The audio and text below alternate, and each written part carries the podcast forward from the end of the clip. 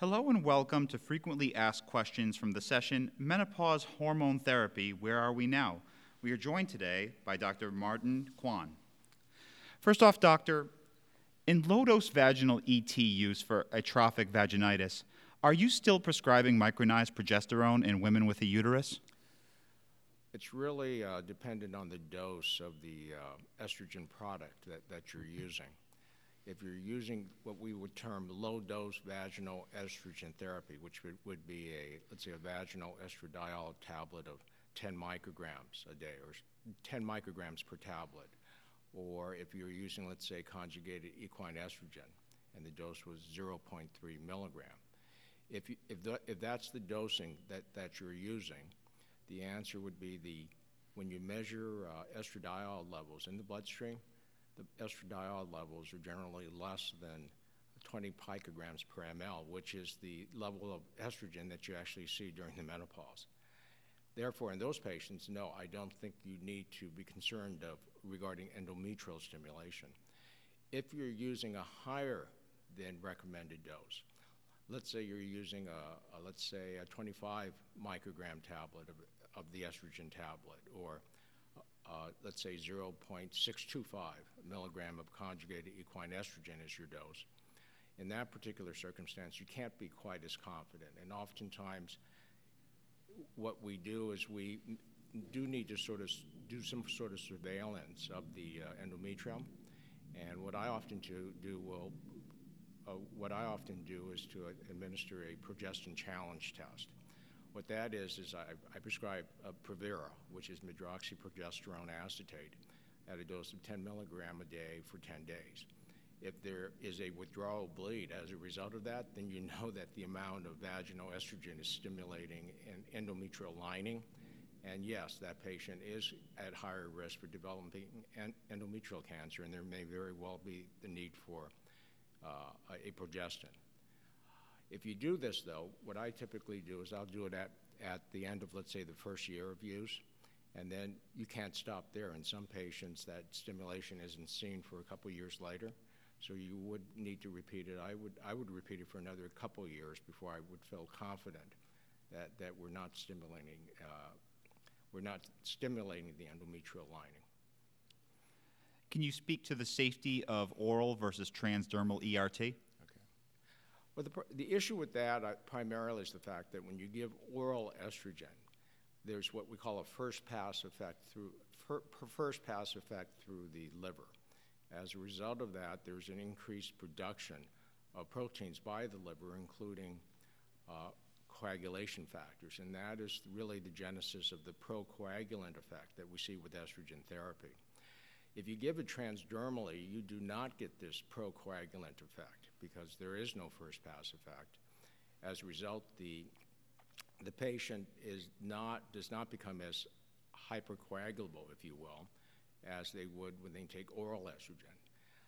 Studies indicate that with the use of transdermal estrogen, the risk of deep venous thrombosis is less than with oral estrogen. What are your thoughts regarding bioidentical hormones? Well, the short answer to that is that three preeminent organizations have come out against the use of bioidentical hormones. Specifically, those organizations are the North American Menopause Society, the Endocrine Society, and the American College of Obstetrics and Gynecology. Why do they not favor it? Well, there's a number of reasons. Uh, many of these uh, people that prescribe bioidentical hormones rely on salivary hormone concentrations. There's absolutely no evidence that salivary hormone concentrations have any value as a tool for assessing a patient's hormonal needs. In addition, salivary hormone concentrations are known to vary throughout the day, which casts even greater doubt on their validity as a guide for prescribing and monitoring uh, hormone therapy. In addition, there's an uncertainty regarding the formulation that the patient actually gets. There's no standardization. This is not regulated by the FDA.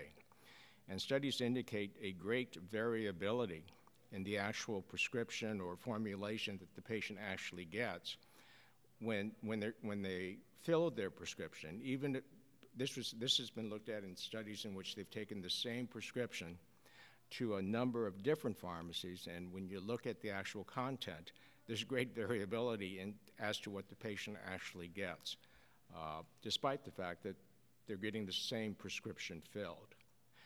Finally, there's this lack of even rudimentary data pertaining to the benefit and risk of comp- comp- compounded bioidentical hormone formulations. I, I, typically will tell the patient that when they use these bioidentical hormones, they're basically conducting an, experiment, ex, an experimental study on the benefits and, just as importantly, the risks of that, of that agent.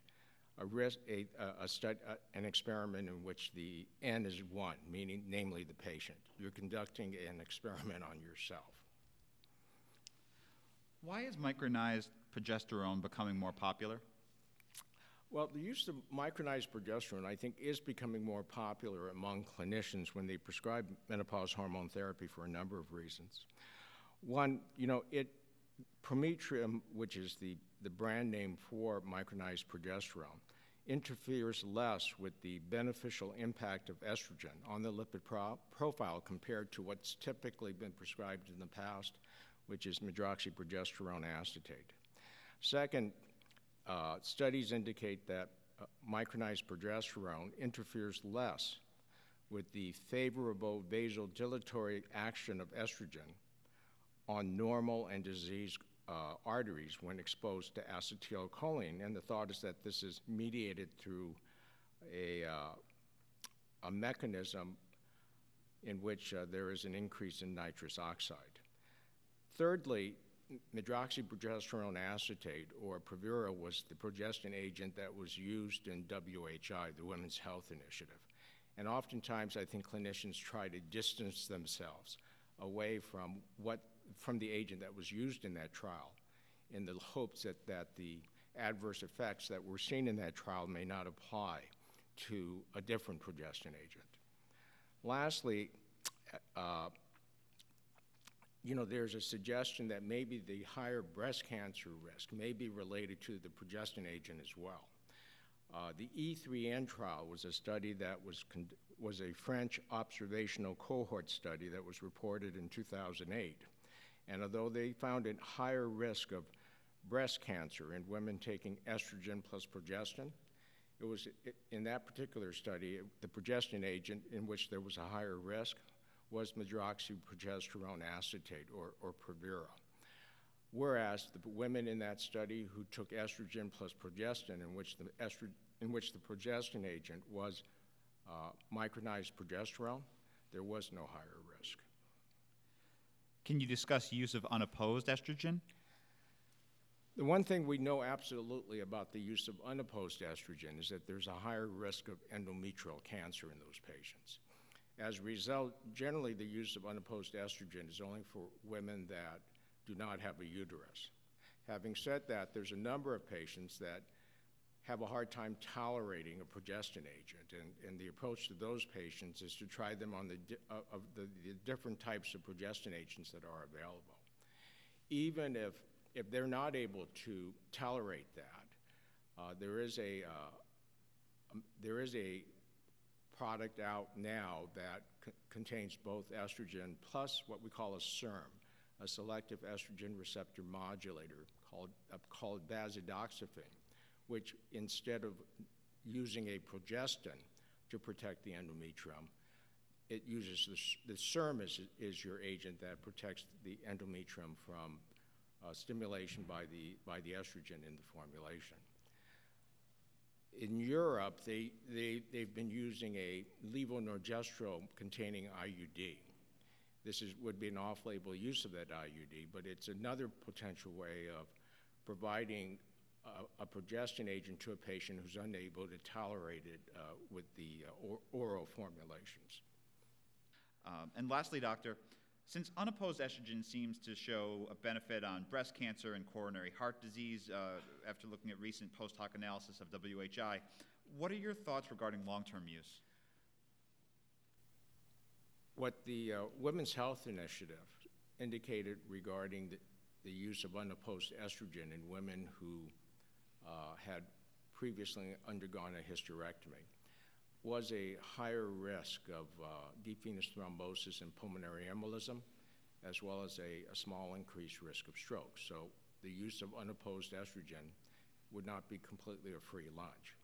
Now, the WHI did demonstrate the uh, a lower risk of breast cancer mortality, and that was demonstrated in a, in a post hoc analysis of its findings that, was, uh, that looked at these women 11 years later.